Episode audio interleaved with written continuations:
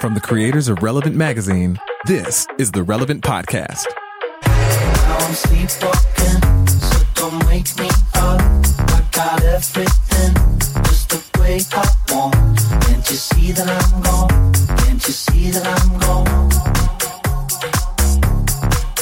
It's Wednesday, July 24th, 2018, and it's the Relevant Podcast. I'm your host, Cameron Strang, and here with me in our Orlando studios, welcome Tyler Daswick. Thank you so much. Dazzle, do it. Over Dazzle, there on do the ones it. and twos, our illustrious Every time. producer, my brother, Chandler Strang. Hello. On the Skype line from Loverland, Virginia, Jesse Carey. Hello, hello. And all the way from Toronto, Canada, this Yes. week, author, speaker, podcaster, our newest cast member, Annie F. Downs. Hello, gents. Good morning. Why are you in Toronto? I am in Toronto because I had a speak. This is the most fun part of my job. I had a speaking event. I spoke at a church on Sunday morning in Philadelphia. And then I speak again on Wednesday in Philadelphia. And my friends who are in the Wicked musical, the one that travels um, around the country, are in Toronto. And so I flew from Philly to Toronto for two days and then I'll fly back down to Philly and speak and then I'll go home.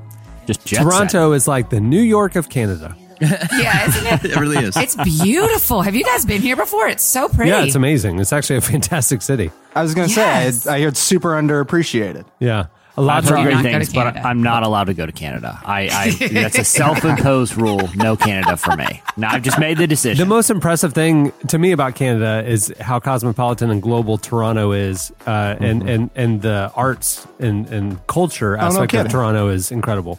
Like like Yeah. it doesn't surprise me that you're going up there to see a Broadway show because Right. Toronto's like I would say a global Yeah. Broadway and theater Yeah. type. Oh, I didn't yeah, know they that. have they have had like a seven week stay here. The Wicked show has. wow. Oh. Yeah, And that's that- incredible. Just because they So- couldn't get out of the airport, their flights kept getting canceled. so I say, let's do the show again. Jesse, what's uh, what's what's like the key uh, deterrent for you from Canada?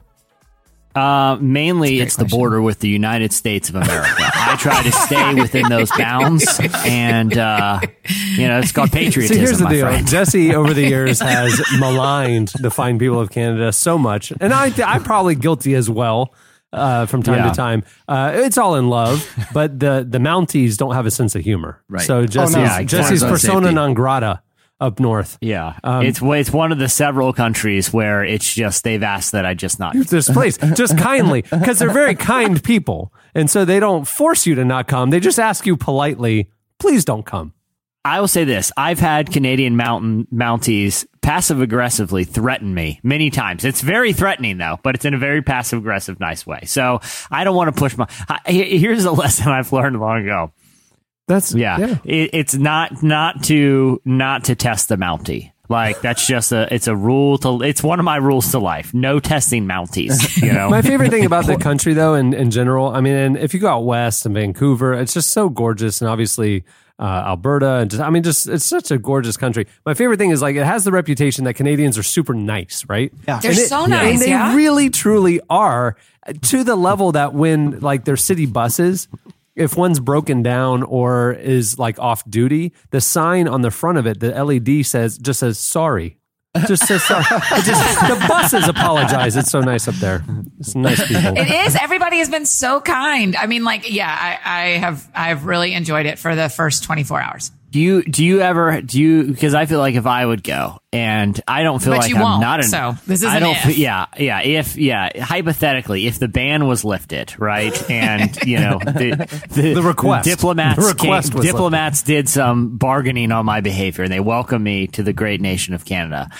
I feel like I feel like I'm not like a not nice person, but I would be very tempted to take advantage of all the niceness. You know, like I would be, I would, I would be like, you know, I forgot my wallet, so I don't know if I can pay, and they'd be too embarrassed. They'd be like, oh, he's a visitor, let him go. I would just, I would just take advantage of the niceness until people get very not nice, and Yeah. that would be my strategy for Canada. Your strategy. That's probably why they don't let you in, Jesse. They can sniff people Yeah. like you out from Yeah. a lot of miles away. Yeah. hey, we have a great show in store for you today. Coming up later, we talk to uh, Lisa Gungor, the the better half of Gungor. Is that what we're calling her now? I think, yeah, I think there's, yeah, I think that's universally accepted. I- I- At I think, I think Michael would yeah, say that's that what I'm as well. saying. Uh, we're friends with the Gungors, and uh, Lisa has a great new book out. We talked to her in the new issue of Relevant, and we're going to bring you some of that conversation here on the show today. It's exciting. Yeah. Yeah. I, I feel like there's one thing we need to address. I was worried after last week's show. We got a lot of feedback, by the way, last week's last week's two shows. Which okay, Uh, so so you're talking about the Wednesday episode with Cory Asbury? Or are you referring to the Friday episode with Bo Burnham? Yeah, Bob. Bob, oh my gosh, that had made me laugh so much, Burnham, Jesse. Bo I've Burnham been on the laughing. So we we had we had a couple big moments uh, last week. Uh, Eddie said his you know he announced he was moving. Um, Hey, we no, no, had Bob let's Burnham. clarify. Let's clarify because Twitter is like doing RIP type posts about Eddie, and he is not Totally. dead nor leaving Yeah. the show. He's Yeah. just physically moving locations.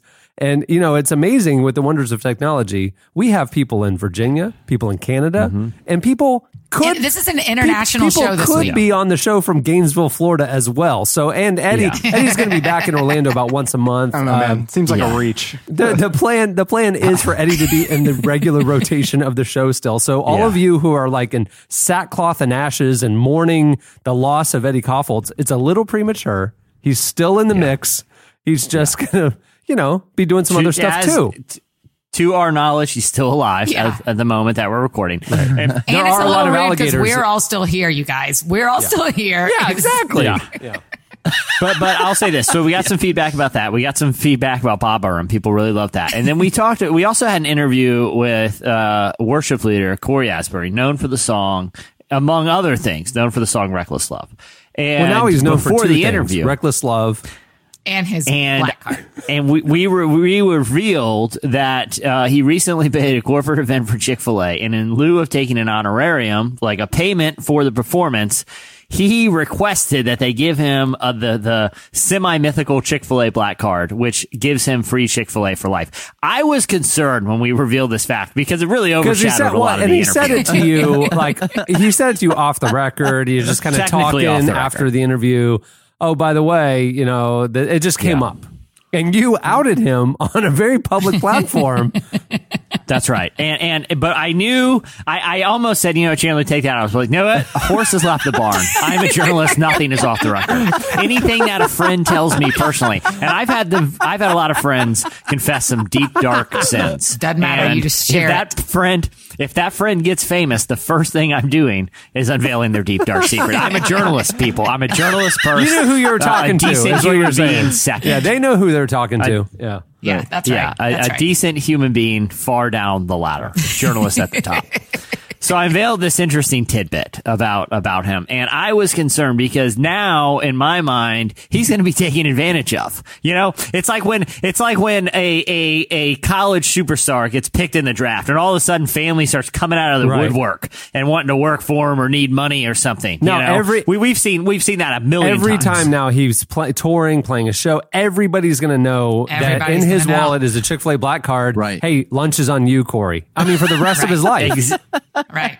Exactly. I mean, he he- we've made every. He's gonna have to like sneak away to lunch, Yeah. you know. Mm-hmm. And I feel like th- like having a Chick Fil A black card that enables you to get all the free meals you want. That legitimately puts personal relationships at risk because if they're like, "Hey guys, where are we going to lunch today?" and everyone kind of looks at Corey and he's like. Uh, I was kind of feeling Moe's today. What do you guys feel like? We feel like in a, a burrito bowl or something. They're like, Corey, okay, we see what's happening here. You just, you know, you, you, you, are you too good for us, man? You're too good for us. So I was worried about this scenario playing out and think we may have burned a bridge with him. But Annie, you actually got personal text messages from Corey following the release of the show. Can you tell us uh, what? I don't want to reveal too soon, but tell us one: Will Cory Asbury ever join us again? And two, what Well, did he think no, of but us even outing him? before that, one, what did he hear the show? Uh, because a lot of our guests might fast forward to their segment. You know, and, and, and that was kind of my hope is that Corey would fast forward to his segment and miss all of our other stuff and then go, Hey, great episode. Thanks for having me on and tweet it out, right? Completely oblivious to the 90% of the content. But, uh, did he hear all of it? That's my main question. The irony is he was pouring his heart out in that interview. It was a great. If you I know heard, it, it was so great. it. Like it was like there was two types of comments about the show. One was, "Man, the Cory Asbury interview, I'm like bawling my eyes out. How moving!" And then also, I need to meet Corey because I'm, I'm in the mood for some Chick Fil A. You know? Okay, so I will answer your questions. He texted me while he was listening to the show. So he Okay. listened to the whole show. Oh, okay, all right. and he think he thought it was hysterical. And also he said, he said, don't you, y'all don't need to underestimate this. I have a family of five. And he was like, this, I made the right choice. Trust me, I made the right yeah, choice. Okay, be- because because the thing is, Cameron did some back of the napkin math during the Right. show. It was trying I to made some calculate what his estimated honorarium would be Yeah. and how long it would take to regularly eat Chick Fil A Yes. Right. to make up for a hypothetical honorarium. And we were saying over a decade, but we weren't counting the family of five scenario Right. at that he point. He said, you're talking $30 a pop three times a week at least. Three times. Wow, that's a lot of fried That is a chicken you're giving your kids. Or grilled chicken. Or salad. Oh, that's true. That's true. Okay. There's op- there's options. There's more than one thing. What kid Dude, wants to get the I- kids meal with the grilled so nuggets? yes, I though? think I think Corey being on the show again is a very high probability because he laughed a lot. He really, I mean, we talked for a long time about how much he enjoyed the show and how funny he thought it was. And I didn't even ask if the black card was real. He volunteered that because Yeah. on my list, journalism is way lower than being a decent human being, Jesse. So I wouldn't have led with that. And, uh, but that is, he, he liked it. We're in. He's part of the family now. Okay, well then I think we need to have him on the show. I mean, like maybe Oh even man, we should. maybe even like next week or the week after. Let's have him on. Yeah. Let's just have, have him on. Let's- like not as a segment guest. Let's just have him on. Let's let's let's have him, let's have him sit in the co-pilot seat Yeah, episode. let's have him come to the studio. Let's tape, you know, up until about lunchtime, and then let's just see what happens. Hey, I feel like co-pilot is a little generous. Let's give him like the stewardess of first class kind of level, not not Is co-pilot. Is there a Chick Fil A Yeah. themed game that we could put together by that point? Yes, Oh, yeah. Maybe yes, he- there is. yeah. Okay, here's what we're gonna do. We're gonna reach out to Corey. We're gonna reach out to Corey. Mark your calendars. Tell your friends to subscribe.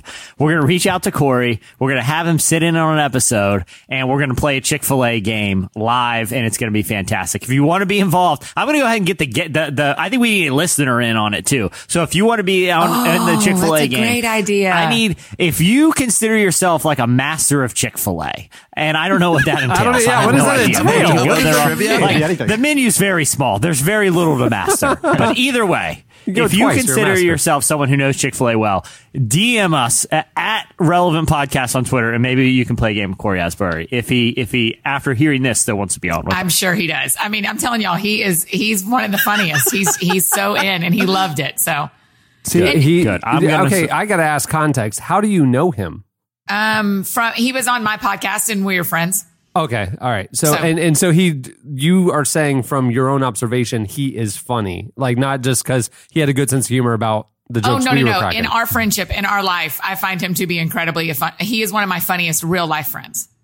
Hmm. yeah. See, that's interesting that you're friends with people after you interview them. Most of mine I never hear from again. It might be because my interview style involves the final question, which is, what is your secret sin, sir or ma'am? Well, it's because you always mis- mix up the sir or ma'am. That's what offends them. Yeah. That's the yeah, problem. th- yeah, yeah. And then, you know, I, I, thr I blackmail them with that information. that's so right. you- That's generally they don't reach back out after, but, you know, I have a file. I, had a Cory Asbury. I, I thought of Corey this weekend. Uh, here in Orlando, there was a Jesus Culture Kim Walker Smith tour, and the opening uh, artist was one of the Bethel artists, and Corey's of the Bethel music world, right? And Yeah. Reckless Love is in that in that uh, lexicon or ca- catalog, I guess. And uh, and the guy, I, I hadn't heard this worship leader before, and he was doing his own stuff or whatever. And then about and, and it was like new music, and the crowd wasn't really participating. And then um, about halfway through, the chord, the opening chord of "Reckless Love" plays. the crowd goes nuts. Get the pop. And he's like, yeah, yeah. And the, I mean, hands up, everybody's all in. Like we've been waiting for this moment. Oh, reckless love. And I, I guarantee you, everybody there thought that this guy was the writer. I'm going, I'm going, people, Yeah. this is a counterfeit. This is not Cory Asbury. This is a cover. Like this is a cover song. This guy milked Corey's cover. Like, like, Yeah. like it was his own. He was like doing his own stuff. And the guy he- was throwing Chick fil A sandwiches just wildly into the worshipers. Just you know? launching them. it was just some Bethel guy, and I'm going, wait, is that okay? You're doing your own stuff. You you throw a little reckless love in there and go back to your own stuff and make it seem like reckless love is your song. I'm not okay Well, with did he say it was a song though, Cameron? He didn't or can say he just sing? anything. I mean, in Bethel world, they just all sing each other's stuff all the time. Okay, well, he did point out his new stuff. Like, this is my stuff, my stuff. Mm-hmm. I just wrote this. The crowd's kind of like doesn't know it, so they're not really into it. And then Reckless Love, Yeah. we're all in, Right. And then he kind of veered back toward his own stuff that nobody knew, and that's what I'm saying. He's like it kind of kind of glossed over. Yeah, he kind of just let the label Yeah. just. Yeah, it's just kinda because like- in fairness, in fairness, I heard about this. He said it like this.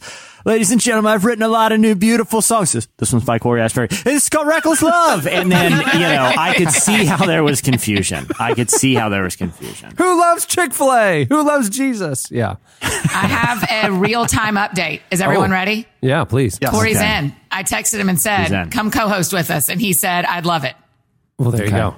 He's in. So y'all news. just take it from there. Now, now, All right. Jesse, in your mind, is this Chick Fil A game that you're concocting? Does it Mm-hmm. have like that double dare physical challenge element to it? It should. It, it should involve because I feel like here's the thing: like if Corey's eating there three times a week, he Right. probably has like an incredible physical capability of eating nuggets. I want to. You're I talking, think it you're talking like a hot nugget dog platter. championship type stamina for for Chick Fil A Yeah. nuggers.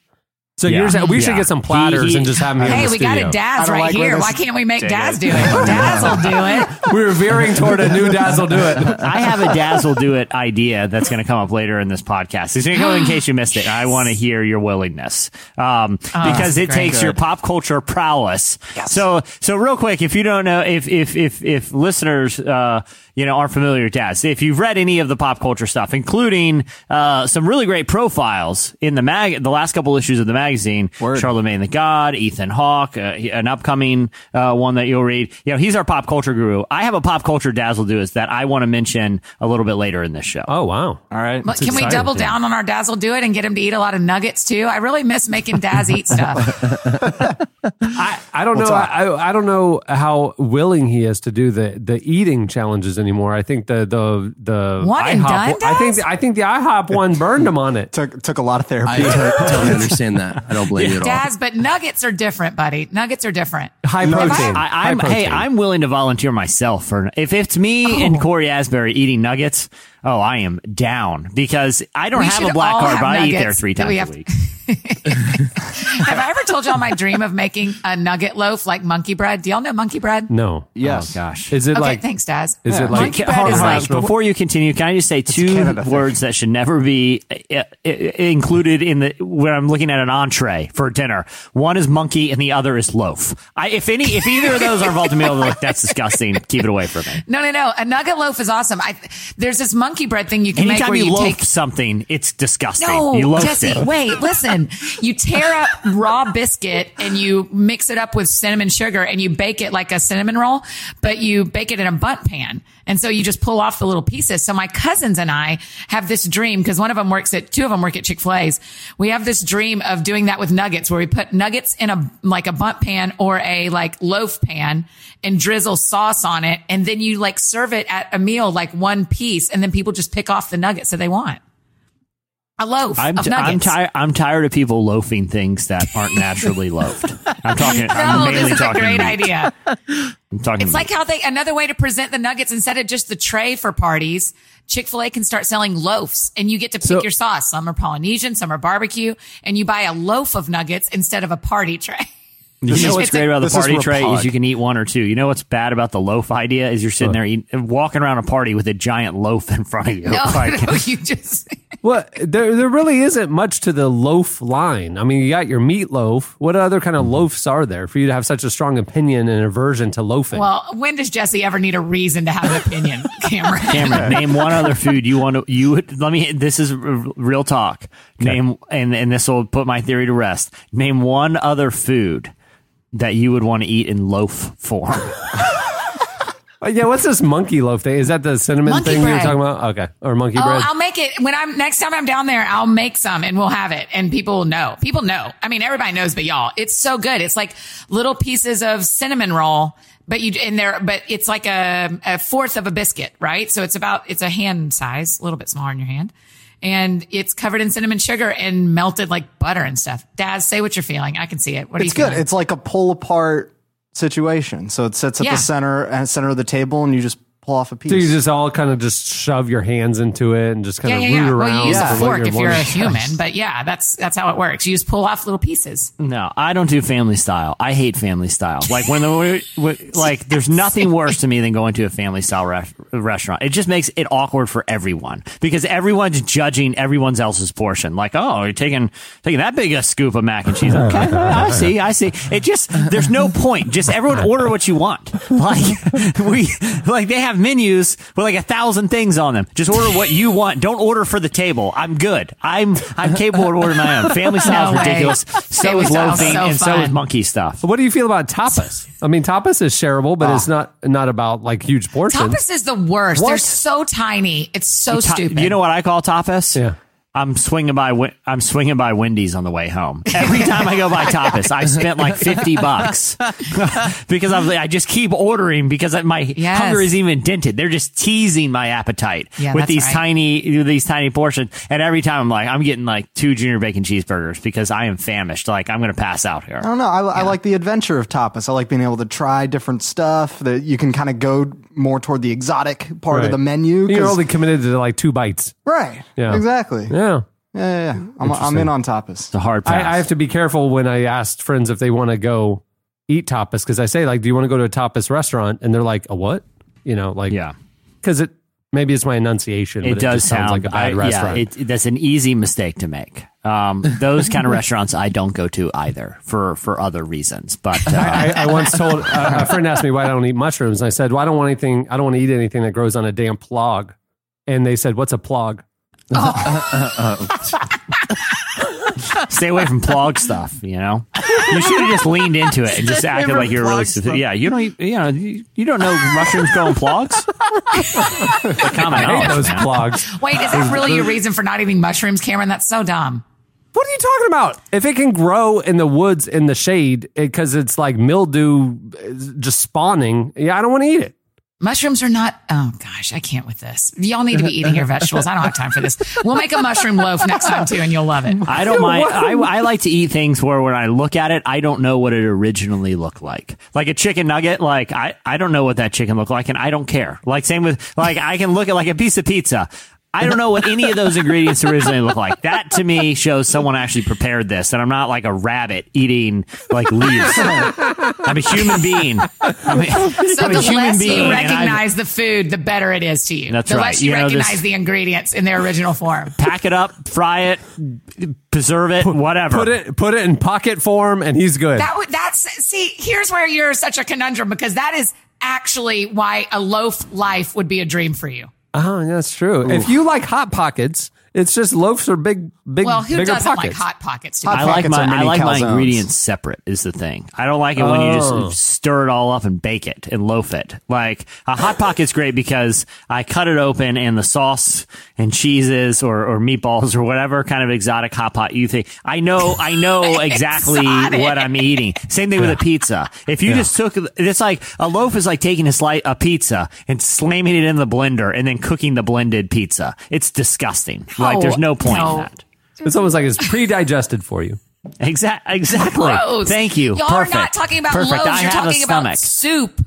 I Y'all have are the, doing I- this so I- wrong. And by the way, I have the stomach of a billy goat. It has eaten. It has consumed so much horrid things that it can literally. It's literally capable of standing anything. It's like the stomach of like a feral dog. Like, give me oh anything and I'll be fine. Hey, uh, move the show along. It's time for our weekly look back to what, at what happened in culture and entertainment. It's time for. In case you missed it. Hey, in case you missed it, uh, this week NBA superstar Steph Curry announced he's going to start making Christian-leaning films, uh, not Christian films, Christian-leaning films. Yeah. His production company, Unanimous Media, has inked a new deal, deal with Sony for a series of films, some of which are for faith audiences.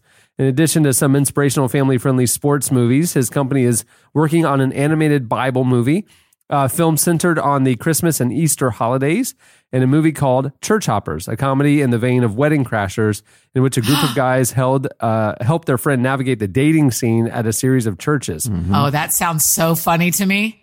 Steph uh, told Variety, "It's not about me hitting people over the head with a Bible and telling them they have to believe a certain thing or think a certain way. I don't mind being called corny. I'm comfortable with who I am." There you go. I I mean, it seems like the market for church hoppers would be pretty narrow. But I feel like that sounds like Really? a Tyler Perry movie or something like that. Yeah, Uh, yeah, yeah, why those is that movies so- kill why it. is- Those movies kill yeah, it. why Yeah. does that feel more narrow to you than Wedding Crashers? Because it's Christian and church? Well, yeah, literally everybody uh, can relate to a wedding and and and a experience of a wedding. Not that many people can relate to church hopping. I mean, Yeah. Yeah, but rel- I mean, doesn't this fit in the same vein as God's Not Dead? Of like, yeah, no one's going to watch this because that market's so small, and then everybody who ever Well, has walked to a church watches. No, no, no, because God's Not Dead is like just general faith audience. This church hoppers, guys helping their buddy date at a series of churches is a narrow sliver of Yeah. the faith community, right? I mean, the faith experience. I mean, everybody's been there though. No, I'm, I'm, we're gonna, I don't we're think gonna my stand on parents have. opposite ends of this war. I don't think my Uh, see, parents. have. well, it seems more like a rom I com think than. I think our dad might go see that. If there's some slapstick, if there's some Date night slapstick for I think that's a burn. Yeah. I think that's a burn, and I think y'all are wrong. I think it's going to be. That sounds so funny to me. Well, also, th- th- this got me kind of thinking about a Dazzle Do It challenge because I feel like a lot of these Christian movies have gotten oh, sort of a please a, bad dating rap. challenge. Please a dating. No, oh, well, that could be one too. But I feel like a lot of these movies, I think we are overdue for Daz uh, binge watching the Pure Flix catalog. Oh, God. Because they, re- they release tons of movies. Some of them are like straight to Oh, man. streaming. And then Yeah. him ha- come on and rank them for I want us. I want a full review of their soap opera of the Pure Flix soap What- opera. What's the what's Is the soap out opera? now? I don't know. It was called like it's called Hilton Head Island. Oh, it's about Hilton. That sounds like a It's a that sounds like a murder it's a mystery. Christian soap opera by Pure Flix. Are people Is it murdered on right on now? it? Can you watch it now? Yeah, I think I If think you if you haven't- have a Pure Flix subscription. Oh. That, that's a key. You have to have a Pure Flix subscription. Can I borrow yours, Chandler? Can I borrow your login? Yeah, yeah. I'll, I'll send you my login. My parents gave it to him for Christmas every year. His uh, Pure Flix. yeah. I, okay. So so is should we have Daz binge watch Hilton Head Island, the the soap opera, or should we have him binge watch their greatest hit movies and rank them for us? Oh yeah, top top ten PureFlix films of all time is Oh, a uh, Daz, that's listicle so we much have of to Daz's do. time. Now, okay, so I, I didn't I didn't I didn't grow up in this in this world. Favorite movies or Well, this stuff is all and- new, man. I mean, th- this is in the last five years, is- ten years of Oh. this. Yeah. Yeah. this is a new phenomenon in the Christian subculture. It's almost better that you haven't, Th- this is post Netflix, like their their go Yeah. at having like oh, a, got it, got a it, got it. So they got some they got some Pure Flix originals. but going th- that's on. all of these are PureFlix yeah. Originals. Yeah, There's like, yeah. oh, they, it's not like you can you can uh, well like what's that classic one you guys talk about? A Thief in the Night. Oh no, that's just from the seventies. No, no, Those no, didn't no. make any money. That's not, They on, just that's scared. not on PureFlix. No, they just scared Christian children about the rapture. Yeah. So PureFlix, are the, the God's Not Dead trilogy, um, uh, Trilogy. like Fireproof, Jeez. I think. Um, the one about God's not dead. One because he's not dead. God's not dead. Two, Electric Boogaloo. Just a reminder. Electric Boogaloo. Uh, God's not dead. Three. What was God's not dead? Three. Judgment Day. Nope. Man, someone on Twitter did some good ones. I laughed. I like We that one. checked. He was just sleeping. Okay, Daz, that's so much of Daz's time to make him watch all those films. And I.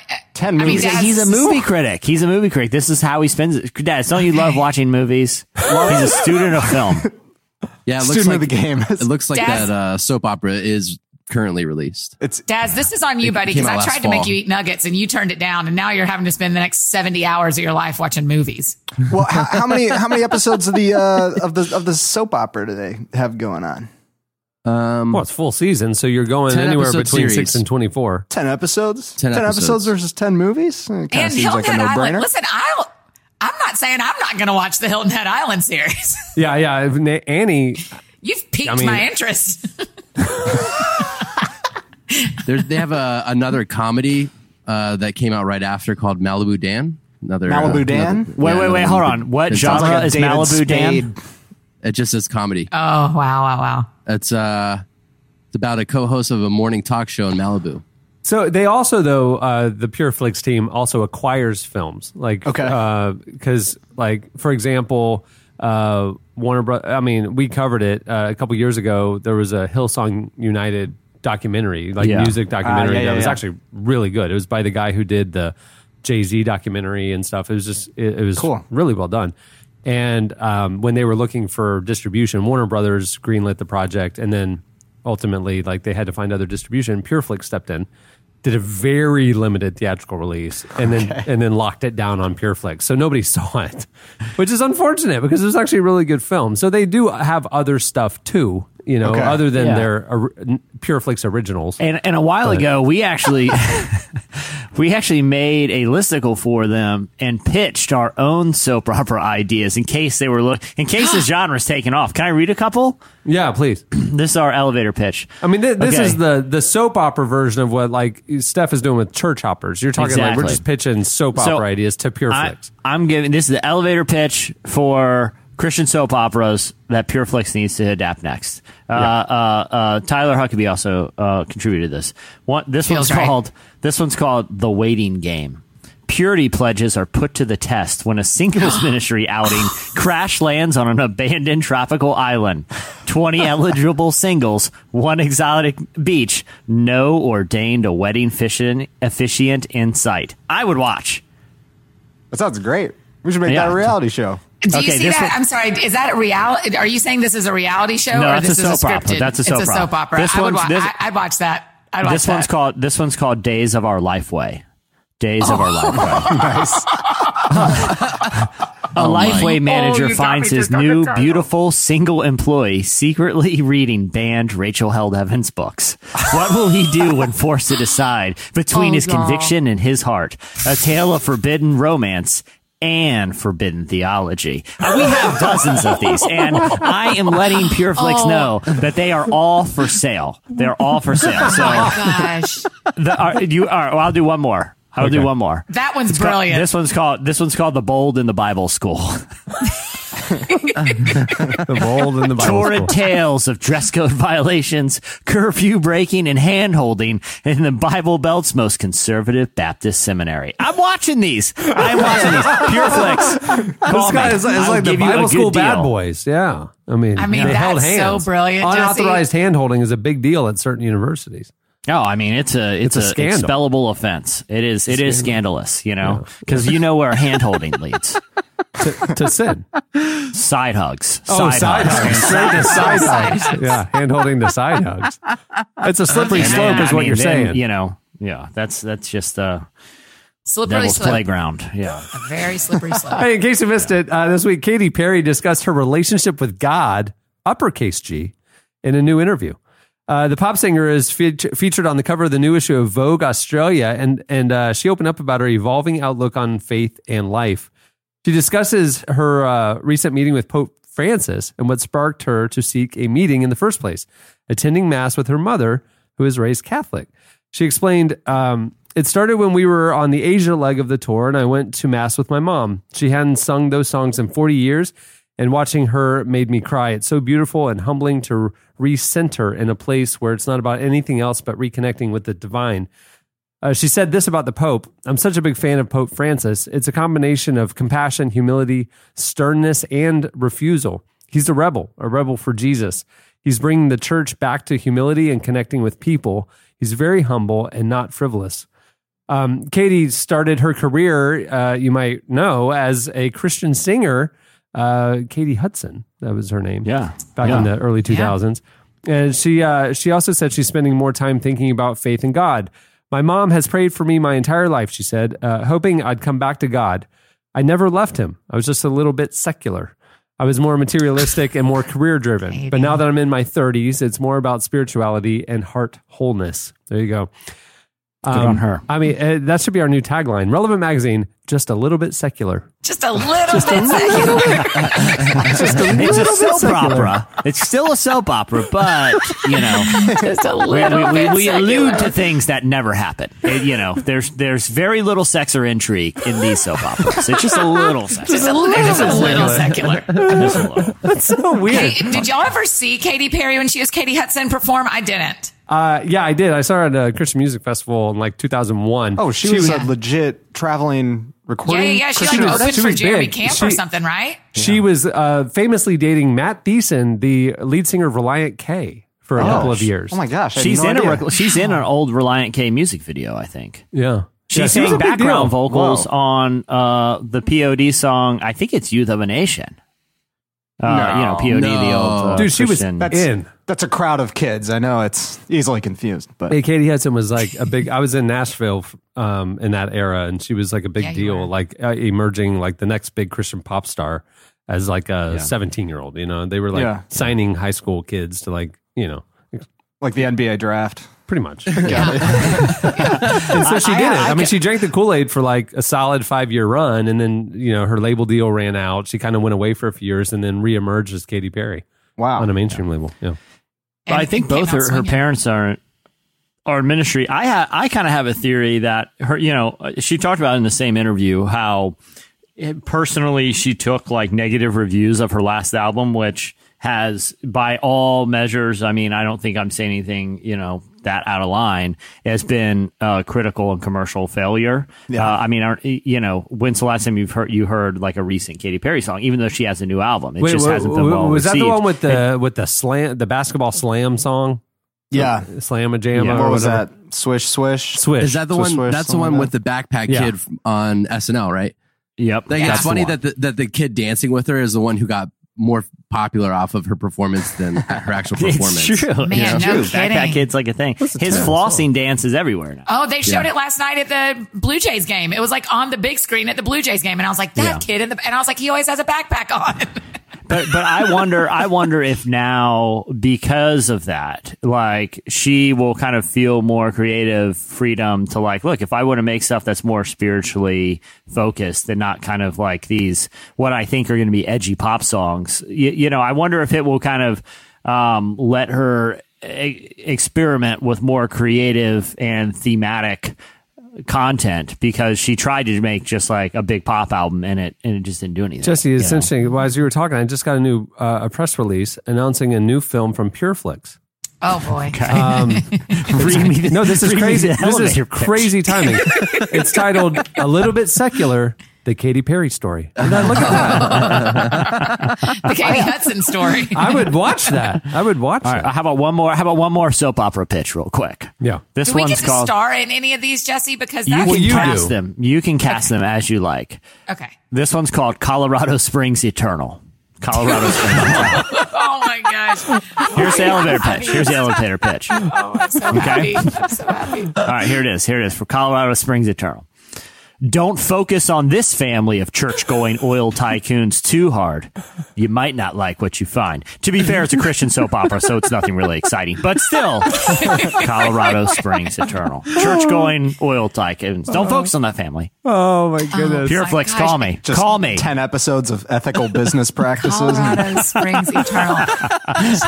There's no conflict. Like, do we tithe the straight ten percent, or do we boost it to twelve? That's the big conflict in one of the episodes. Right. Yeah. Oh, y'all. What a um, dream. I'm still stuck on Days of Our Lifeway. Yeah, about the Lifeway manager and the and the and the single young employee reading Rachel Held Evans books. It's a thrill. Yeah. I don't know why after we posted Yeah. that that we heard nothing. Dude, from we them. didn't hear Nothing. anything from I think it was a slap in the face. So this is not Did you like hear Cory Rachel? Asbury, where we po- where we talk about his black card. We hear from him. You posted deliberately tagging Pure Flix. We heard nothing. Can't believe. Can it. I can I be honest? This is probably has to be taken out. I did hear from our ad team, and they were not happy because they had a deal going with them, and that is true. they literally, I got a chime one day that said, "Thanks a lot for this." Because we talk about them a lot too. I didn't know. I didn't know, but hey, I you know You can't tame the it is. beast. You can't. I You mean, can't. You can't. You can't cage me. Yeah. Yeah. I'm sorry. Well, There's more advertisers out there. there's other ones. Yeah. But they literally, they were, the, the chime was a link and said, "Thanks for this." That's so good. That's really funny. Um, hey, in case you missed it, Netflix, not Pure Flix, Netflix is making a show about Jesus coming back as a 12 year old kid. The story comes from comic book legend Mark Millar, the mind behind comic stories that have been adapted into films like Kingsman, um, Avengers, Infi- Infinity War, and Logan. It's going to be called American Jesus. And in it, uh, Jesus comes back to Earth as a modern day 12 year old boy. From the original comic description, it says, he can turn water into wine, make the crippled walk, and perhaps even raise the dead. How will he deal with the destiny to lead the world in a conflict thousands of years in the making? Uh, Millar is a Catholic and explained the comic book as reverential in a 2012 interview with Rappler. He said it's actually very reverential. Uh, Like if I write a Spider Man comic, I want Spider Man fans to like that comic. If I write a story starring Jesus, I want Christians to like that comic. Sometimes you get stories about religion, mainly to attack religion. It's something that if you're a Christian, you won't be happy about. So the American Jesus comic is something Catholics would like. Yeah, this is cool. he's he's a sneaky huge deal. Like he's he he as you say, like, Infinity did- War, I mean. he had Logan, Infinity War. I think he was involved in uh, like Captain America and the Civil War series. So this guy's done some like, really big comic books, and uh, I think Netflix has this huge deal with him where they're rolling out a bunch of different stuff. So Wow. it's cool that this is a part of it. That's Yeah, fascinating. Hey, in case you missed it, the NFL has put its national anthem demonstration ban on hold. The NFL and the NFL Players Association released a joint statement explaining that no new rules relating to the anthem would be enforced in the next several weeks to, quote, allow a constructive dialogue to continue. They said, Our shared focus will remain on finding a solution to the anthem issue through mutual good faith commitments outside of litigation. The development comes just hours after the AP received a quote discipline document created by the Miami Dolphins saying that players could be suspended up to four games if they protest during the anthem. The document makes uh, them the first NFL team with a policy that could punish its players for kneeling during the anthem. NFL owners approved a policy in May requiring players to stand during the national anthem on the field. The policy also allowed players to stay in the locker room during the anthem. It said that if any player chooses to protest on the sideline, the NFL could fine the team. Players could also be fined by their team specifically per the policy. But it's good that they're continuing the dialogue, uh, cons- Yeah. you know, versus uh, the uh, polarizing kind of Right. dialogue that's happening Yeah. on Twitter right now. I, I, I guess my thing is just how uh, like completely tone deaf the NFL is not just to the desire of their players, but also from a public relations standpoint. Like this move only came after players from the Dolphins leaked a document that from the team that said you're going to be fined. And there was such an outrage among fans, you know, that just said, look, this, you know, uh, this doesn't seem like a good solution. That's when they came and released this statement. I do agree. I think it's a positive thing that they're reevaluating and want to keep it outside of court. But honestly, I think if it went to court, you know, the, I, I think the Players Association, you know, would have, uh, you know, an interesting case on their hands. Um, but the NFL, it, it, it, it never ceases to amaze me how they can boggle these ethical PR, um, situations. You've seen it with the concussion issue. You've seen it with domestic violence, and you, you, now you see it with the the national anthem demonstration. Hopefully, this is a chance for them to course correct. I like that you called it the national anthem demonstration because I think the, the the the dialogue that's missed is that they are not protesting the anthem. You know, it's Yeah. they're demonstrating to Yeah. raise awareness about you know uh, police brutality and and and injustice, and especially in minority communities. I mean, that, that's all it's Yeah. about. Yeah.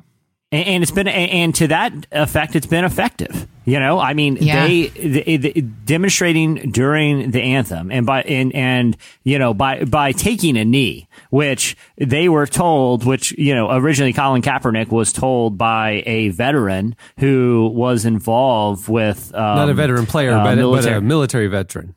Yeah. yeah, a military Yeah. veteran who was involved with veteran issues with the NFL. And he said, listen, if you want to demonstrate during the national anthem, I think you should. But I think it would be the most respectful thing is to st- st- take a knee. Like, don't sit on the bench, take a knee. And he said, okay, I see where you're coming from. And that's, you know, the, the posture a lot of players have chosen to take. Some are linking arms, but when it comes to raising dialogue and awareness about this issue, it's been effective. Like, I don't think you can dispute that. We're talking about it, and it, it's a constant topic of conversation among people who watch the NFL. So, yeah, we'll see how it kind of shakes out as we get closer to the season. it'll be interesting for me. Like the the the one thing that I, I've seen raised by people, you know, observing the dynamic or what's going on, the conflict is is like what's like what's the resolution? You know, what like at what point? I mean, is this a forever thing, or like at what point have you accomplished?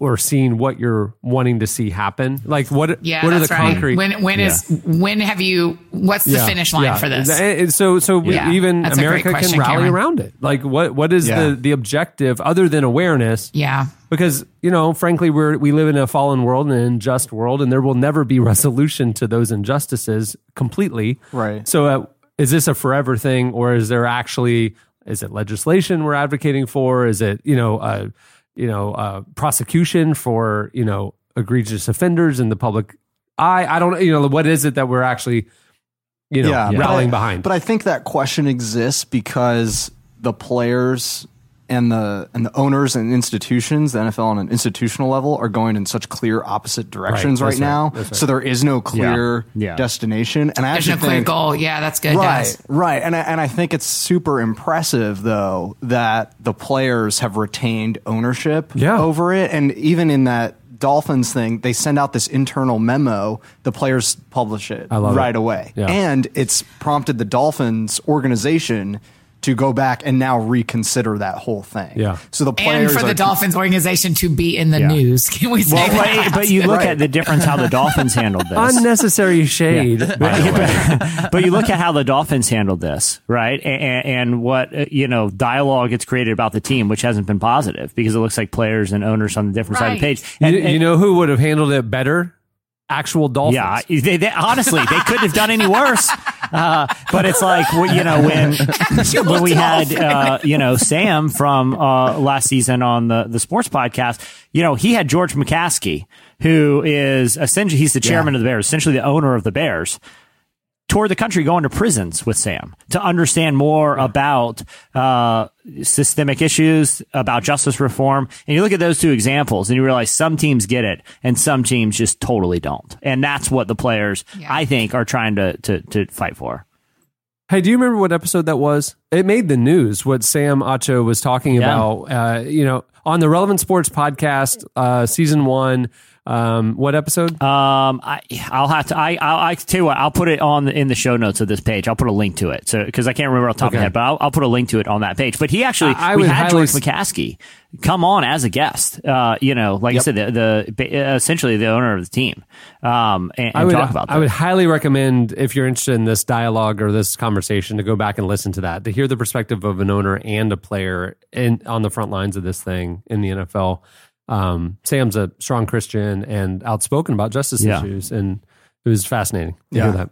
All right, lastly, in case you missed it, Jane Fonda this week it came out that she refused to take the Lord's name in vain in an episode of Grace and Frankie. Uh, Marta Kauffman, the co-creator of the comedy, uh, was recently a panelist on the Paley uh, at the Paley Center for Media's "Going Beyond the Numbers" event, where she was discussing diversity in Hollywood, and she talked about how the show tries to respect its cast's beliefs. Um, she said that Fonda, who is a Christian, um, had them change a line so that her character didn't have to say Jesus Christ in an irreverent way. She explained, We've had little things like Jane didn't feel comfortable saying, honestly, it was Jesus Christ. Jane didn't feel comfortable saying Jesus Christ. Kauffman went on to explain that she is happy to change the dialogue for any of her cast, saying, When they have an issue, it's not that they are being divas, it's not that they're being self important. They have a real issue. The fourth season of Grace and Frankie has just been nominated for three Emmys. And it's, you know what, I one of the Emmys they were nominated for is Lack of Jesus Christ. So there you go. Oh. best best non-use of the Lord's name in vain. It's it was a competitive category. We had we had oh my gosh. We had goodness gracious. Thank goodness.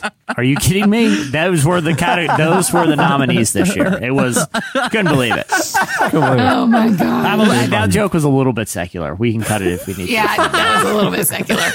If you need to, It's dis- if you need to distance yourself, if you need to distance yourself from that joke, I understand. All right, that'll do it for in case you missed it. Stay tuned. Up next, Lisa Gungor joins us. I'm draped in designer waves with the line to face it. I'm out of your league. No, I'm right beside you. Tall guy, I'm trying to get back. I'm rolling my way. All in my face. Chat with you later. Go find your posse, please. I'm a smooth operator. No, I'm your favorite, but let me enjoy my sweet soiree. Sorry that I'm so blasé. Why you dancing like your name shot You're listening to the internet. That's what it sounds like. The song is La Di Da from the new album Hive Mind. At the beginning of the podcast, you heard Elderbrook with Sleepwalking. In her new book, The Most Beautiful Thing I've Ever Seen, Lisa Gungor describes her own spiritual journey as she grapples with her daughter's heart condition diagnosis, the death of a friend, her husband walking away from the faith they shared, and a lot more. It's while confronting depression and doubt that Lisa rediscovers her own faith in ways she never imagined possible.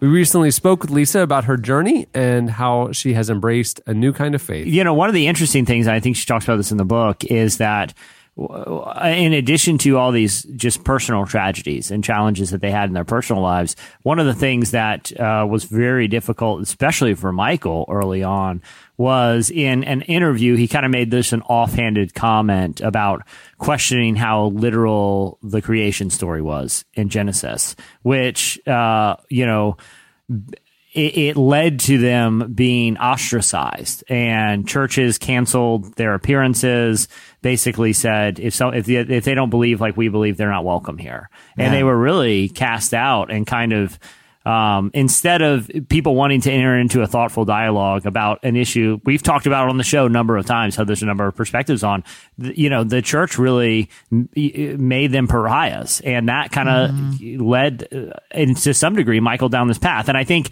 you, you, know, eh, Lisa, you'll hear a lot of awesome stuff in the interview, but I think it also shows like why having a gracious posture towards people who uh, have legitimate questions is so important and not to play these black and white us versus them games because they have real effects on people's faith and lives. Yeah, that story just touches on so many different conflicts and challenges, and uh, it was one of my favorite pieces in the new issue, no doubt. Here it is, Lisa Gungor.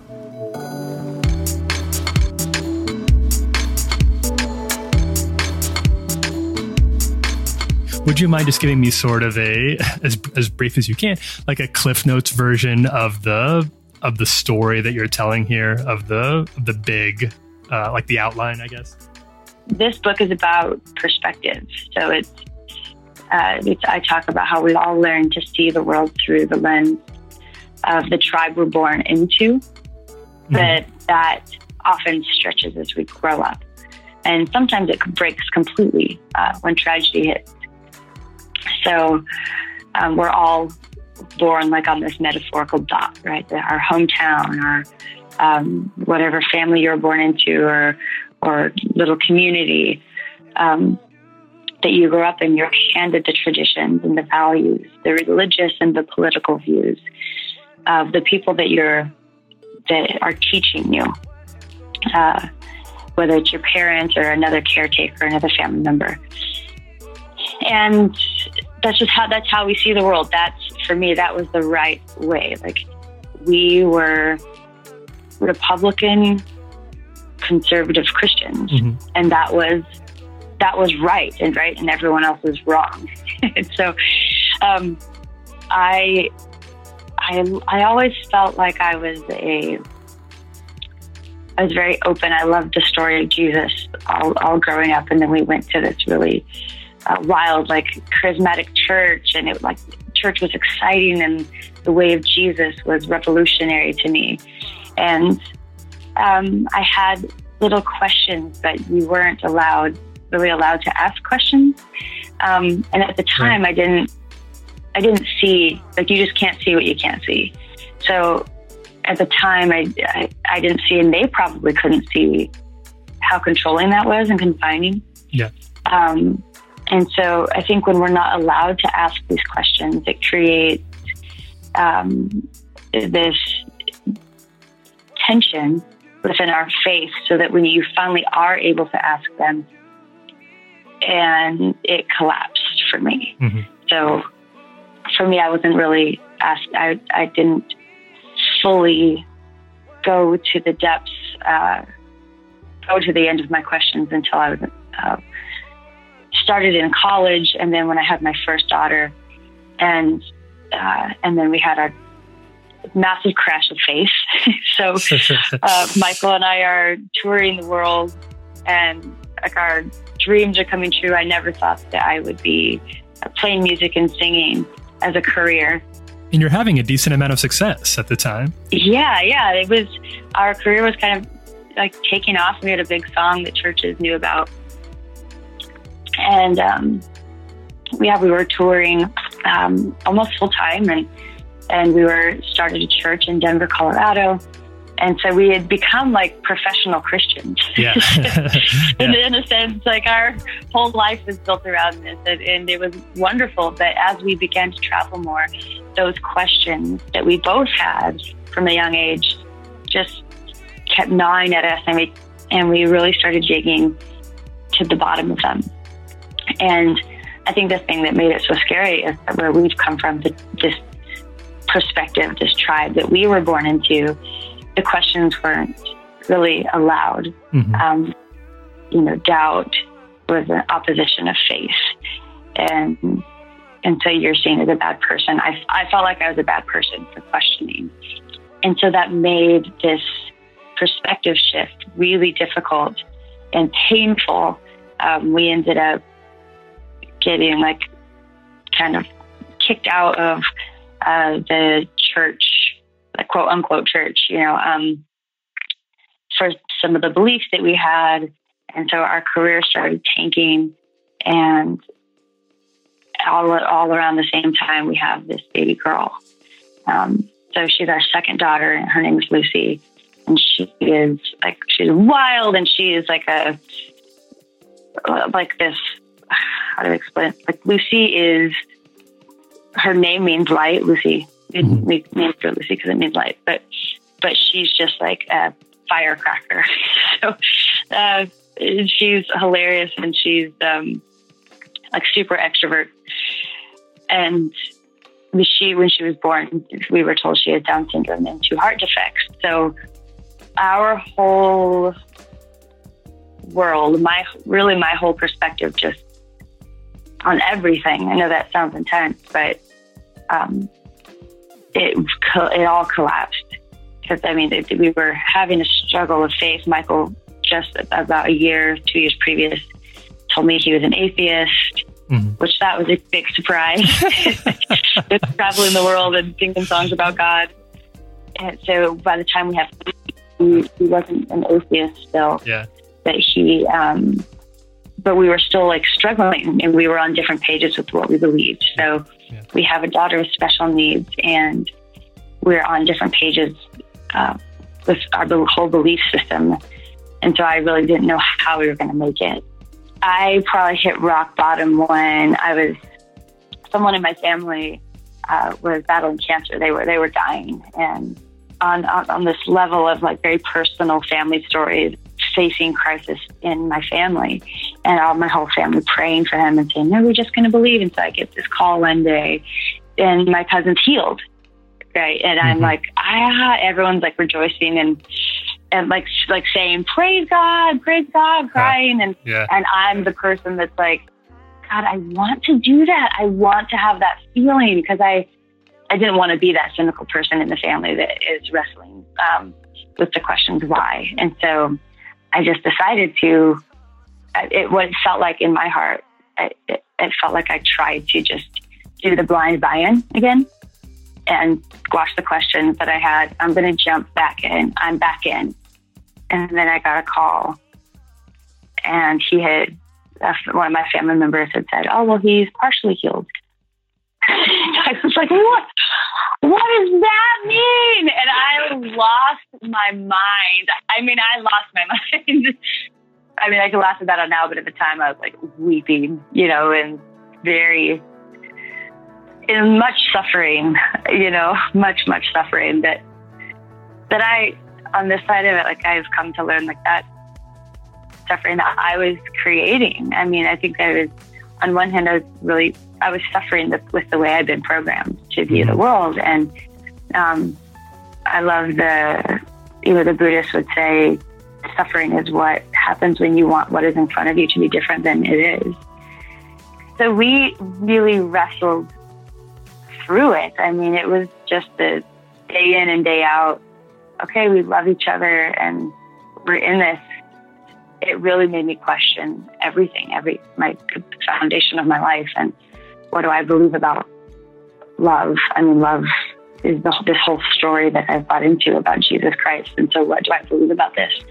And for us, yeah, that all led up to, for me, it the climax of this whole thing was Lucy's birth. So this girl, little Right. girl is born into the world that our society says is broken mm-hmm. and needs to be fixed. And at the same time, I'm feeling that within myself. Like I'm broken, I need to be fixed because I don't believe like I used to believe. So it was kind of this painful, epic, beautiful, wonderful it's just like these waves of realization. Oh, she's not broken. She's perfect and beautiful and good and and fearfully and wonderfully made and and whoa, so am I. There's nothing to fix about me, even though this whole system that I've come from is telling me there's something wrong with me.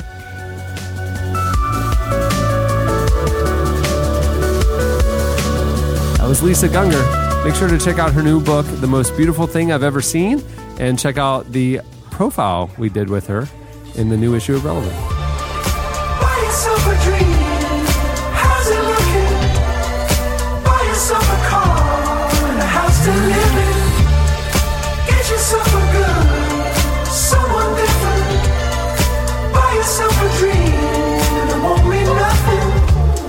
If you could interview God, Why do I deserve your special attention? Don't you? what would you ask? So what do I tell the people who say you don't exist? Tell them the world they see is just that, and sometimes that's just the way it looks. Starring Academy Award nominee David Strathairn and Brenton Thwaites. We try to be good people, try to please you, and we need some answers. And where did you go? Do you have any idea how that feels? An interview with God. Don't miss this exclusive event in cinemas nationwide for three nights only. August 20th, 21st, and 22nd. For tickets and more information, visit fathomevents.com. Buy yourself a car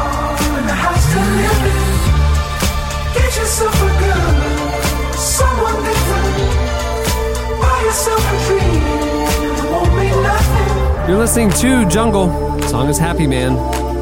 Okay, it's time for your feedback. Uh, if you listened to last Wednesday's episode, which if you didn't, all the Cory Asbury references would be very much over your head. So please go back and listen to it. well, we got talking about uh, kind of odd, quote unquote, celebrity sightings that we've seen in real life. You know, I, I live here in Orlando. I talked about seeing Chris Kirkpatrick and jean shorts at a mini golf place and a, a member Jealous. of O Town at the gas station and Carrot Top riding his Vespa around Winter Park. As he does. As he does. Uh, in, a, in a tank top, completely I orange. think, with I think Eddie saw the guy from uh, Police Academy at the grocery store. yeah, something Michael like that. Winslow. Yeah, yeah. Or eating breakfast or something. Yeah, Yeah, yeah. Oh, that's right, Yeah, eating and then uh, you know, and, and uh, Annie's in Nashville, just riddled with C-list celebrities. Um, Just surrounded by hey, them. guess who? By the way, you know the talk of the That's what I live town here here in Loverland Virginia was Beach. Yeah, yeah. this weekend.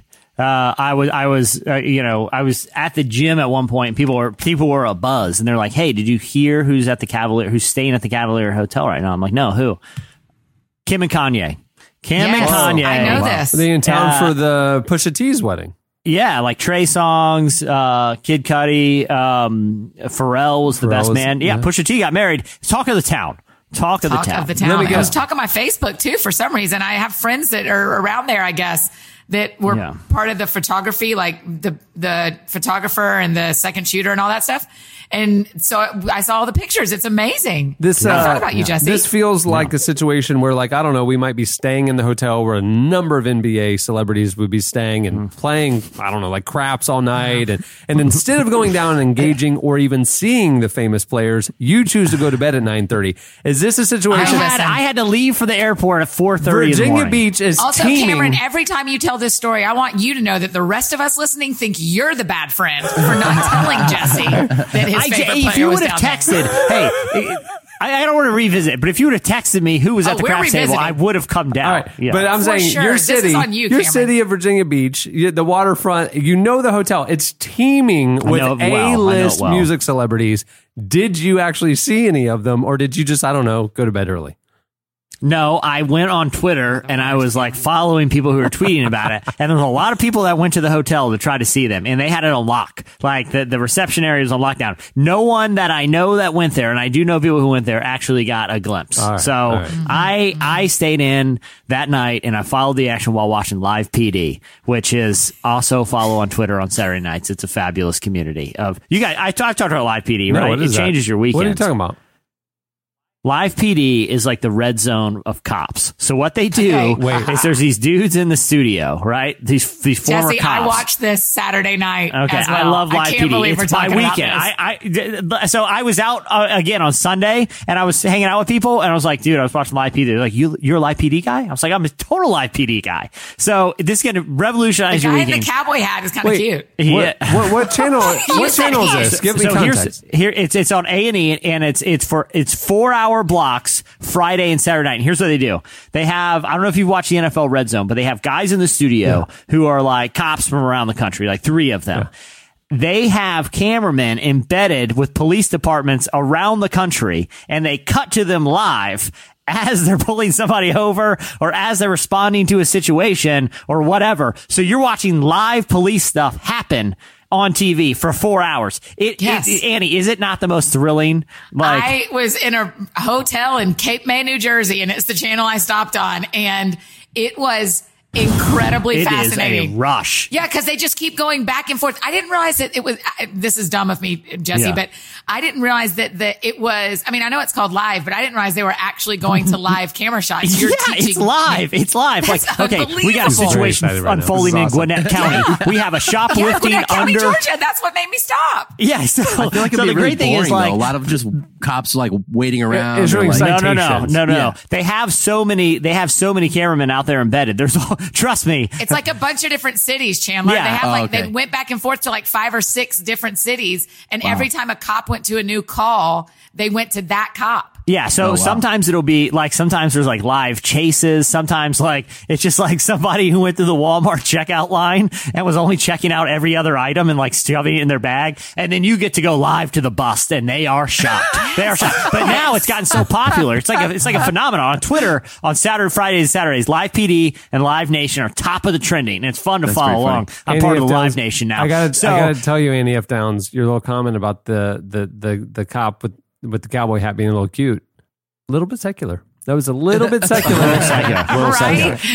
he, he- so but the great thing is like the the show has become so popular. It's become like this weird, you know, underground pop culture phenomenon that criminals on the show will be like, "Oh shoot, this is Live PD." They're like, "Live PD, what's up?" And they're getting handcuffed. Live PD, and you're like, "All right, that was cool." Like honestly, they broke like, the fourth wall.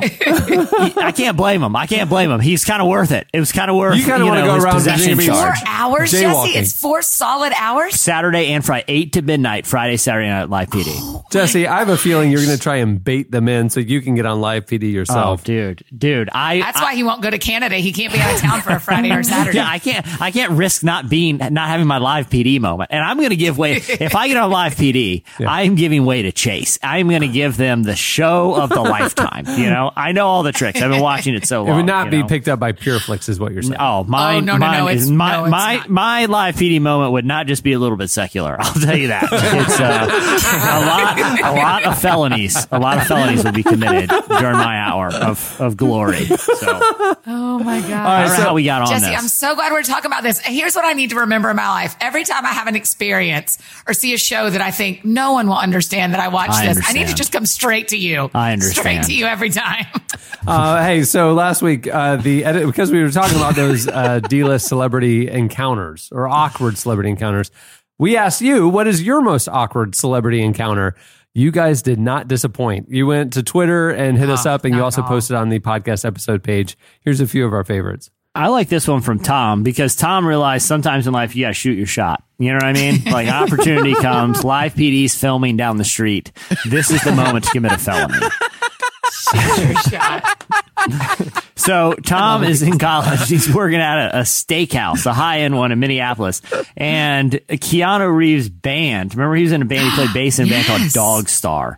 Dog Star had played in Minneapolis that night, and lo and behold, oh, and by the way, this is the, the around the time the first Matrix movie had been out. So this is Pete Keanu right Yeah. here. So so Neo himself walks in to the steakhouse and you know he but Tom's an employee but he was like look this is too much of uh, of an opportunity. The other thing about to know about Tom the steakhouse employee at the time he was in Bible school and Cameron you remember this we, we uh, when when the first Matrix came out the Matrix was basically every sermon illustration in America Oh, for like a month Until you know? Gladiator came out. Yeah, exactly. So, Nice. Yeah, it went Braveheart. It went Matrix. uh, uh, Matrix, Gladiator. Gladiator. Yeah. S- just Lord sermon series after sermon. You think Yeah. Lord of the Rings? Lord of the Rings has too much wizards. No, okay. Yeah, Yeah, a lot of wizarding. Oh, that's a little secular. A little, little, bit, bit, secular, little too secular. A little bit too much. We're okay. Yeah, hey, we're, bit. hey, with our sermon illustrations, we're fine with gore and violence. We are not okay with wizardry. Okay, Yeah.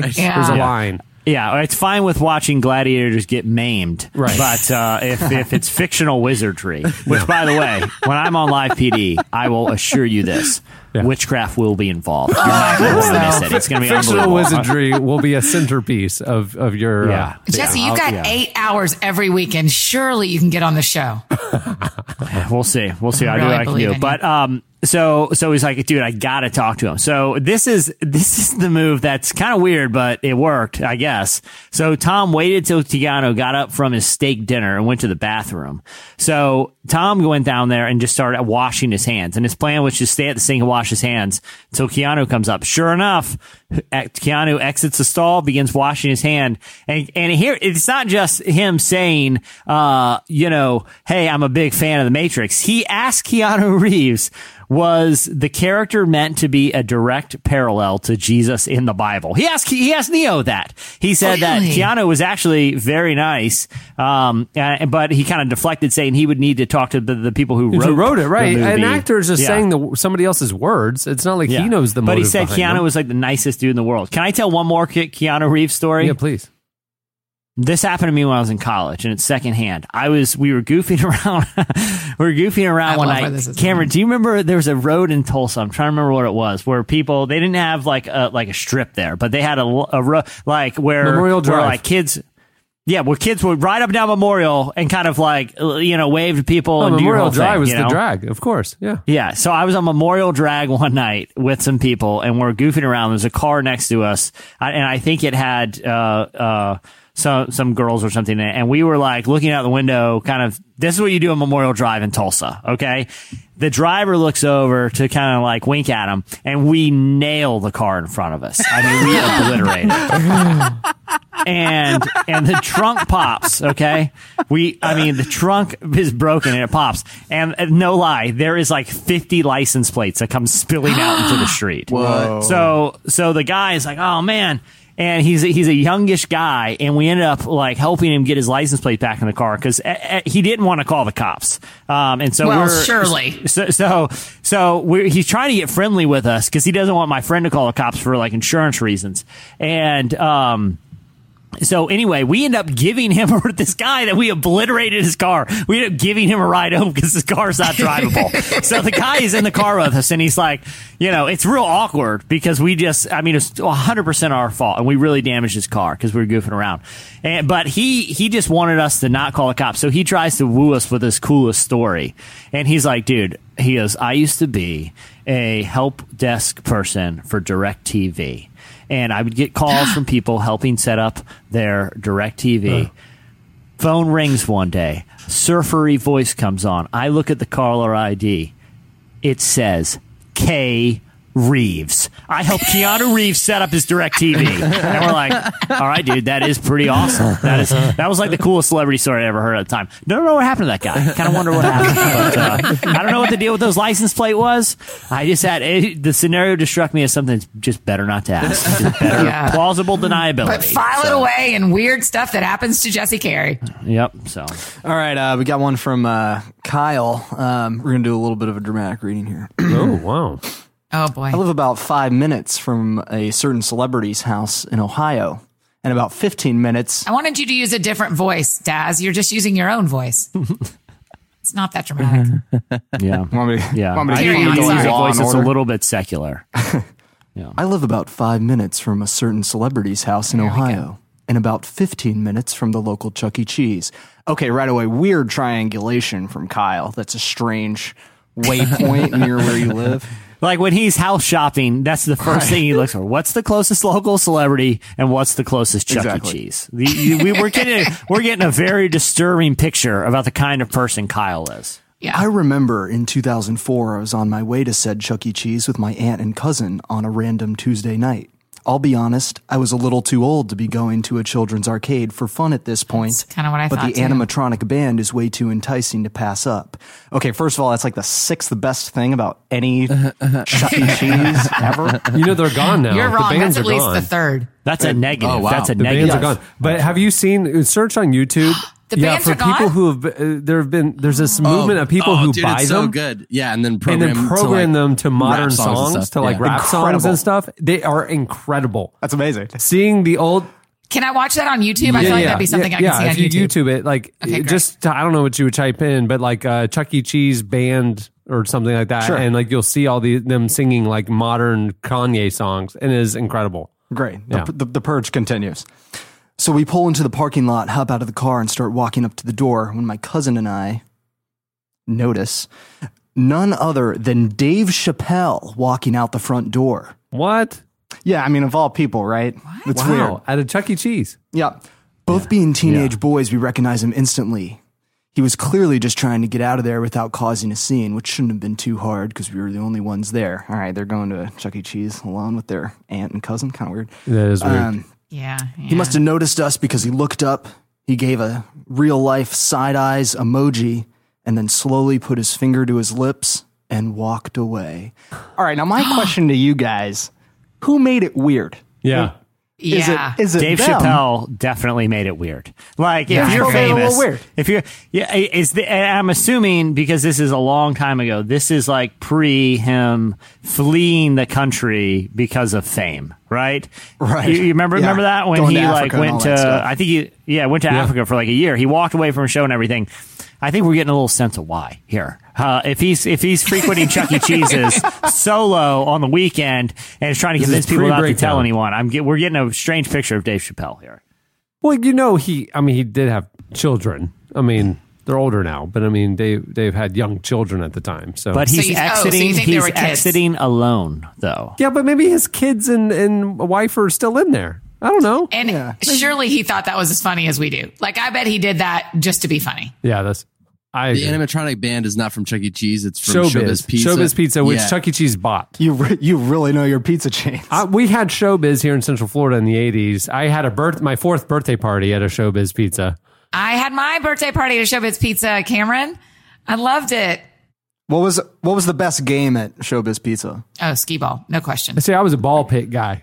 That's hmm. disgusting. Do you know what So happens? Back in the '80s, we didn't know it was disgusting. Dude, back in What, the 80s, what, it's what worse. made you a ball pit guy? Did you just like to sit in it and relax and let people come talk to you, or were you jumping in and out? I know, No. Jesse, you were. No, no. You lay Yeah, underneath sure. the balls. You lay in wait. You lie in wait. that's right. And Yeah. then all of a sudden you hear other kids coming. It's your moment to like elements of surprise. first. You're under the balls. Somebody accidentally touches you. They scream. You jump up. It's a whole thing. It's great. Someone Yeah, died in the ball pit. yeah. Little boys are the worst. Little boys are the worst. You're the reasons I didn't get in the ball pit is because I was always scared that you were under there. there was like you, you knew there was like six mischievous kids just lying under the ball pit Oh, waiting for for, you. sure. I would see the kids from like my first grade class. All the boys hop in the ball pit. I was like, nope, we're going to go make some money over at skee ball. In in hindsight, I'm remembering the showbiz workers, and they didn't exactly espouse a passion for their job. I'm I'm, I'm thinking that after they closed up each night, they weren't passionately cleaning the ball pit. right. You know, you don't. You In don't- hindsight, I'm be wondering how I didn't catch something. You know, You like don't- you don't go the you were building mile your on the immunity. ball You were building your immunity. Yeah. Kids today, That's right. that you know, y- They're too you- pampered. You don't. Yeah, exactly. We, you you know, we, we, we the- the- I never get sick. I, I'm, I'm very healthy, and I, I That's true. attribute that to, uh, you know, not believing in hand washing for a long time and uh, still visiting ball pits as an adult. It's, I'm fine. Exposure to all manner of germs. Um, hey, I have a good one from Twitter. This is Andrew Cobb. He and a buddy were in a record store and all these cameras started coming in. And so they were trying to act cool. And he looks and it's Bill Maher and like some other dude, right? And so they're just filming in the record store. And then when they leave, he goes to the guy and says, Hey, what's that Bill Maher? The guy working at the store. And the guy's like, yeah, and Jerry Seinfeld. And they were filming comedians in cars getting coffee, but he didn't recognize Jerry Seinfeld. that's crazy. I think It's nuts. I think I would recognize Jerry Seinfeld. He, You- has, you he always has on those tennis shoes. That would have been a a, a clue for me. Remember uh, when Joy Eggerichs was on the show, Jesse? Uh, she talked about Yeah. how her neighborhood coffee shop in Portland, Yep. uh, one was being filmed there, and she stalked it. Who was it? Yeah. Was it um? It was the guy from Portlandia, right? Yeah, yeah, Yeah, um, yeah, Fred Fred Armisen. Armisen. Fred Armisen. Yeah, yeah. I would love to see that show being filmed. I think that would be just awesome to watch them sit and talk in a coffee shop. I love that it's on Netflix now, not just Crackle. I'm- Yeah. I'm Yeah. about that. Je- Jessica had uh, this is like a secondhand encounter. It's actually kind of cool. She lived in a small town in Alberta, and there was rumors that Justin Bieber was staying in town. It actually made the front page of the newspaper. A rumor that Justin Bieber is in town made the front page of this Alberta town. What a quaint place up there I in love Canada. I wish I, I wish I could visit sometime.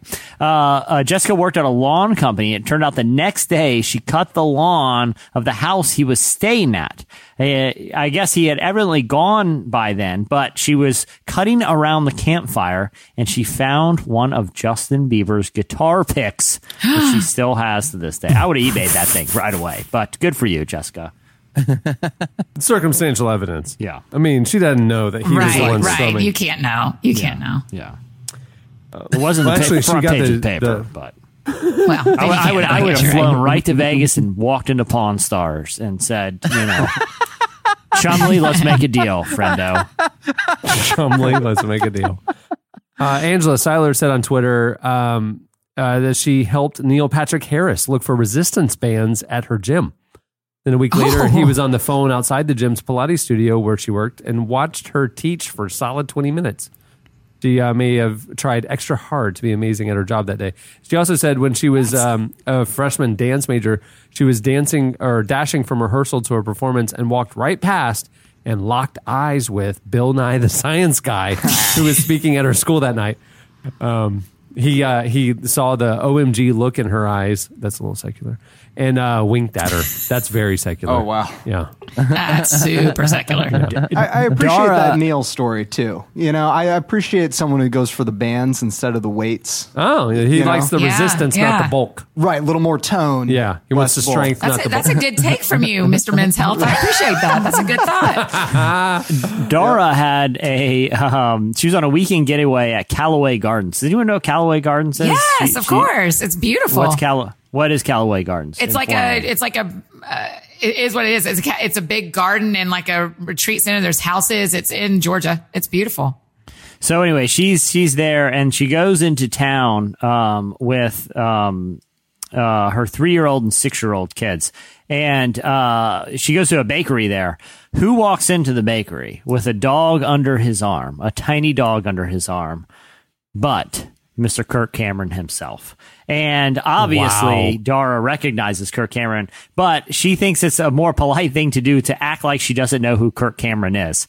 Uh, anyway, I guess like Kirk took notice of her daughter's uh, like fascinated with the dog. He came over and started letting her daughters play with the dog the whole time. She's like being friendly with him, but doesn't let on that she knows he's Kirk Cameron, which good on mm-hmm. her and good on Kirk Cameron. I, it kind of like shatters something. I wish Kirk Cameron was a horrible person in public. It turns out he sounds like a great person, like a but it'd great be guy. much more funny. It would be much more funny if he like was not cool at all. But good for you, Kirk. Speaking of funny or, or good person, Amanda Covell said uh, she saw Forest Whitaker at a QT once. QT is a hmm. convenience store, Quick Trip. regional Quick Trip. Yeah. Stands uh, for Quick Trip. That's She, right. she says she didn't recognize him at first, but then he bought her and her friends drinks and told us to pay it forward. Uh, Amanda's mom still doesn't think she, uh, doesn't believe her because she thinks famous people don't go to Quick Trip. Fair.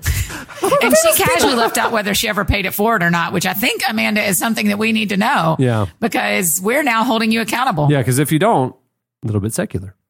No, I, I don't believe in paying it forward. I always tell them when someone does something like that for me and says pay it forward, I go, nope, the deed stops here. Thank you. And take my. I, no, guy just say behind this. me. I don't know what he's getting. I am your blessing. That's just that. I am your blessing. I receive. I receive. receive your That's what I said. You're making it awkward for me because I, I have no idea what that person's ordering. Oh, Right. Jo- Josh Hernandez said his mom and sister were in uh, the DC airport on his birthday last year when they ran into Andre 3000 from OutKast. So, Oh, so his sis uh, sent a picture she took with him, and then he responded that he's my favorite rapper. So Joshua's mom goes up to Andre 3000 and says, Mr. 3000, it's my son's birthday. Can I get an autograph for him? And she got an Mr. autograph. 3000. I love it. It's Mr. 3000. That's the best mom thing ever. That's so polite. Stacy Drake has a couple on Twitter. Uh, she says, I really regret not speaking to Wilford Brimley when I saw him eating moons over my hammy once at a Denny's in Seaside, California. Oh, But you, she- you only have one move, right? If you see Wilford Brimley at, At Denny's? at, at Denny's, it's to walk up and go, "You might be careful eating that. You don't want to get diabetes."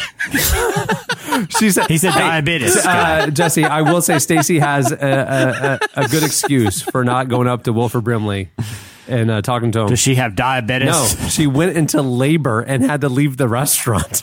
Oh So, wow! that's a good Wouldn't it be excuse. cool? Wouldn't it be cool if Wilford Brimley delivered her baby and demanded that he name her Wilford? That would be cool too. Uh, Stacy also said she once got Sheryl Crow's autograph while she was buying baby food and boxed wine at a Walmart in Kennett, Missouri, which is her hometown. What a what a combo of yeah, that's what I'm saying. Baby food and boxed wine at a Walmart in Kennett, Missouri, and uh, and and, and she says afterwards she just wished I had just let her enjoy her checkout in peace. You, you know, uh, it's funny at Walmart. What? What? Where did you say? What town was that called? Kennett, Missouri. Yeah, Kennett, Missouri. The WalMarts uh, there, they have an express lane just for people buying baby food and box wine. You just walk right through. I mean, it's oh, baby food That box wine. like- come on through. We got you. We already I like got how you. you had to confirm the city before you made the joke, Jesse. Oh yeah, I yeah, I've appreciate been that. Yeah, yeah. I It's, need to uh, get a, I need to get a throw. I need to get a nice new accessory for the wall, something for the kitchen. I need a Target run. I need baby food and boxed wine. That's a Walmart run. Yeah. Right there. Kennett, Absolutely. Missouri. Yeah. No doubt. You're not Hey, wrong. all right, that'll do it for your feedback. There's a lot more where that came from. Go over to uh, uh, Twitter and check it out, or uh, look at last Wednesday's the Cory Asbury episode um, on relevantmagazine.com. Okay, it's time for this week's. Editorial question of the week. Hey. Okay, for this question of the week, uh, you know, earlier we were talking about loafing, not lounging around, but No. the idea of making food loaves. Creating loaves of food. So we want to know your best food loaf that you've ever made. Oh, the, the more original, the better. Mm-hmm. I'm hearing a dazzle do it in here. I don't know. I don't know. Oh, I hear a or dazzle at the it very too. least, at the very least, Annie is the one like promoting the idea of I'm a loafing loaf things. promoter. I'm for sure. You're a loaf loaf I think. Annie. Annie's the only one who has knowledge of how even to make a loaf. it. Is that what you're saying? I- Downs I will I do loaf think I think Annie will need to bake the loaf of choice For that we sure, I'll do that. No question. All right, so we want we want to know your best loaf recipe or most most creative loaf recipe. Hit us up on Twitter at Relevant Podcast, or you can post your more elaborate And you recipes just I give think us ideas. We'll, you don't have to have measurements. We'll sort it out. Just tell us what would you like to see in a loaf. Like a legitimate. You think this would be delicious situation? No, Don't say like or or one you want to see Annie make. That's mine. It's going to be like a cod and cheddar cheese loaf or something. Just really mix it up. Really stink up the kitchen. You, your loaf request will not exceed my loaf abilities. No, no, no, no, no, no. The deal is we pick, you loaf. That's what I'm saying. You can't you can't exceed my ability to loaf. You There's can no- ask whatever, and I will loaf it. Oh, oh, perfect, perfect. I got you. that's a new tagline for this segment. We pick, you That's a new loaf. tagline for my life. Uh, or you can, yeah, post over on the podcast episode page at relevantmagazine.com. Well, many thanks to Lisa Gungor for joining us today. Um, her book, The Most Beautiful Thing I've Ever Seen, is out now. Also, make sure to check out her feature in the new issue of Relevant. You can see it online at relevantmagazine.com. You can also pick up the issue at newsstands nationwide. You can uh, also follow her at Lisa Gungor. Well, speaking of the new issue of Relevant, uh, it, it's out now. It, it features a ton of great content, like Ethan Hawke's in it. Uh, just, I don't want to give it all away. Go check it out. You can view it all at relevantmagazine.com and you can subscribe today to make to uh, not miss an issue. Well, on that note, we'll wrap things up. Uh, welcome to to primetime, uh, Tyler Daswick. Thank Good you. You did job. great, One in the can. You did excellent. Good job. Uh, I'm Cameron Strang. Tyler Daswick. Chandler String. I'm Jesse Carey. And I'm Annie F. Downs. We'll see you on Friday. Now I'm sleepwalking, so don't wake me up. I got everything just the way I want. Can't you see that I'm gone? Can't you see that I'm gone? Thank you for listening to the Relevant Podcast. If you like what you heard, be sure to leave us a review on iTunes. Check out other shows from the Relevant Podcast Network in the podcast section at relevantmagazine.com. And while you're there, browse exclusive podcast merchandise at our online store. Make sure to subscribe to Relevant Magazine. Info is available at relevantmagazine.com forward slash subscribe.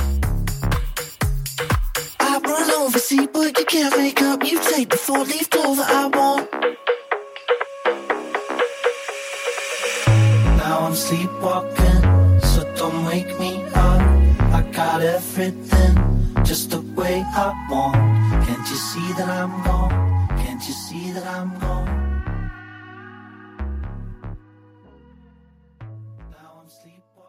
You don't know mushrooms grow on plugs? Relevant Podcast Network. Everybody in your crew identifies as either Big Mac Burger, McNuggets, or McCrispy Sandwich. But you're the Filet-O-Fish Sandwich all day. That crispy fish, that savory tartar sauce, that melty cheese, that pillowy bun. Yeah, you get it. Every time. And if you love the filet of fish, right now you can catch two of the classics you love for just $6. Limited time only. Price and participation may vary. Cannot be combined with any other offer. Single item at regular price. Ba-da-ba-ba-ba.